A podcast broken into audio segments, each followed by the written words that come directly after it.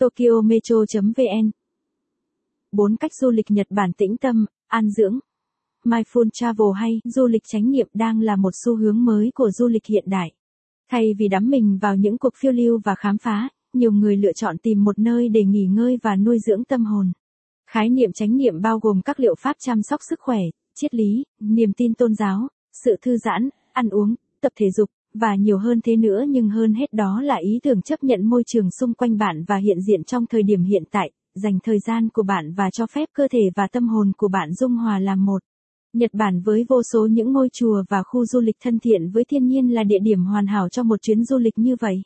Dưới đây Tokyo Metro mách bạn 5 cách tuyệt vời để bạn có một kỳ nghỉ an dưỡng tuyệt vời ở Nhật Bản. Hãy nốt lại để có một chuyến du lịch như ý ngay khi cần nhé.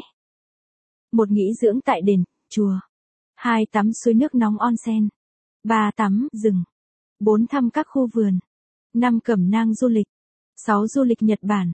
Nghỉ dưỡng tại đền, chùa. Nhật Bản ước tính có khoảng 80.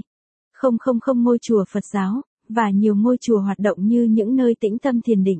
Từ trên núi đến các trung tâm thành phố lớn, trải nghiệm để đời nhất của nhiều du khách ở Nhật Bản là ở lại qua đêm tại các ngôi chùa Phật giáo. Vì vậy, hãy tắt các thiết bị công nghệ của bạn, chuẩn bị cho một kỳ nghỉ và thử sống theo cuộc sống của một nhà sư, hạn chế lời nói của bạn, ăn uống sạch sẽ và dành thời gian trong thiền định yên tĩnh.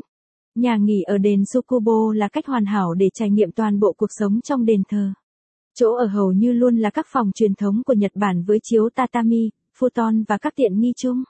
Trải nghiệm của bạn sẽ bao gồm tất cả các khía cạnh của cuộc sống chùa chiền, từ những buổi cầu nguyện sáng sớm và thiền định.